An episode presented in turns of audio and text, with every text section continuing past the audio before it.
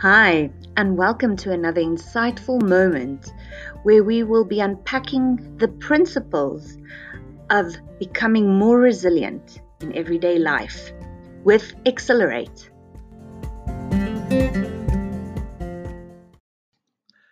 As part of Principle 7, reaching out to others, it is important that we nurture the important relationships in our lives. Real friendships makes our lives worthwhile and rewarding, and they are indispensable in our lives. They bring up the best in us and even helps us make better decisions. But even with really good friends, we get irritated and disappointed with each other. So the question is, how can you deepen your really important relationships and make them resilient to the difficulties all relationships experience? Allow me to share 5 things with you that may help you. They help you cherish yesterday, live today, and dream tomorrow within your relationship. Within the past of all relationships, there are the good and the bad. What's important is that you need to choose if you want to be stuck in the past and within the bitterness of what happened, or if you want to move forward and into the present. So if you want to move forward and into the present, it's important that you change your story about what happened in the past. You can change it by asking yourself a few questions, such as, can I accept what has happened? What can I learn from what happened? And is it possible for me to think differently about what happened? And what do I need to think differently so that I can move forward? The second thing that you can do about the past is to ask yourself, what is the positive in this relationship? What are you deeply grateful for about the relationship as well as about the individual? Ask yourself, what are 3 good things that have happened in the past within this relationship? But most importantly, ask yourself, what is the value that the relationship and the person bring to your life? So let's look about what can you do in today, in living today, in other words, in the present.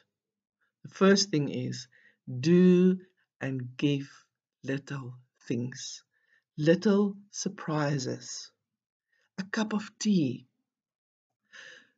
making the bed, washing the dishes, putting a note in a person's laptop so that when they open the laptop they find the note, sending them a surprise WhatsApp or SMS, a surprise call just to say I love you, anything that this person will value and that will have an impact.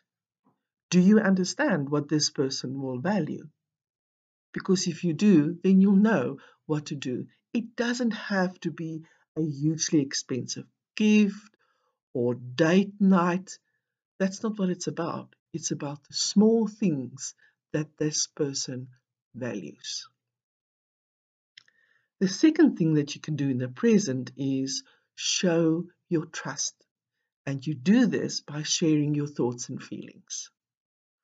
When you've done this, ask the person to also share their thoughts and feelings. But very importantly, when they do, listen intently before you react or respond at all, because it shows respect. And last and not least, about the future. Have you ever thought about any relationship, what the future is going to look like within that relationship? Or are you living only in the past and in the present of that relationship. So dream a little bit. Dream about if everything went well and all the good things happened that could happen within this relationship. What is it going to look like? What will you be doing? How will you be living within this relationship? When you have that dream in place, share it with your partner and ask your partner to share their dream. And then when you have both of these dreams together, you then define your joint dream of the future within this relationship. But also not last but least, find one small thing that you can do today that will start you on the journey to that dream. So just in short, the 5 things that I've shared with you is change your stories about the bad things that happened. Find what was positive in the past within this relationship. Do little things and give little surprises. Show your trust. And the 5th one is dream about the future of the relationship. So I hope these 5 things will help you, for you. I think for all of us, life gets to us, and maybe you, like me, we won't get to all 5 of these things.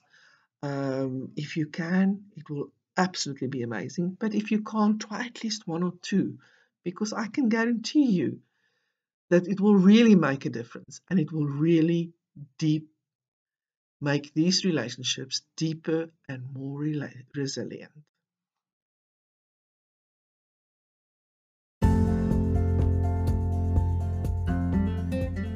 Thank you, Carina, for that brilliant summary of resilience principle number 7, reaching out to others. Until next time, take care.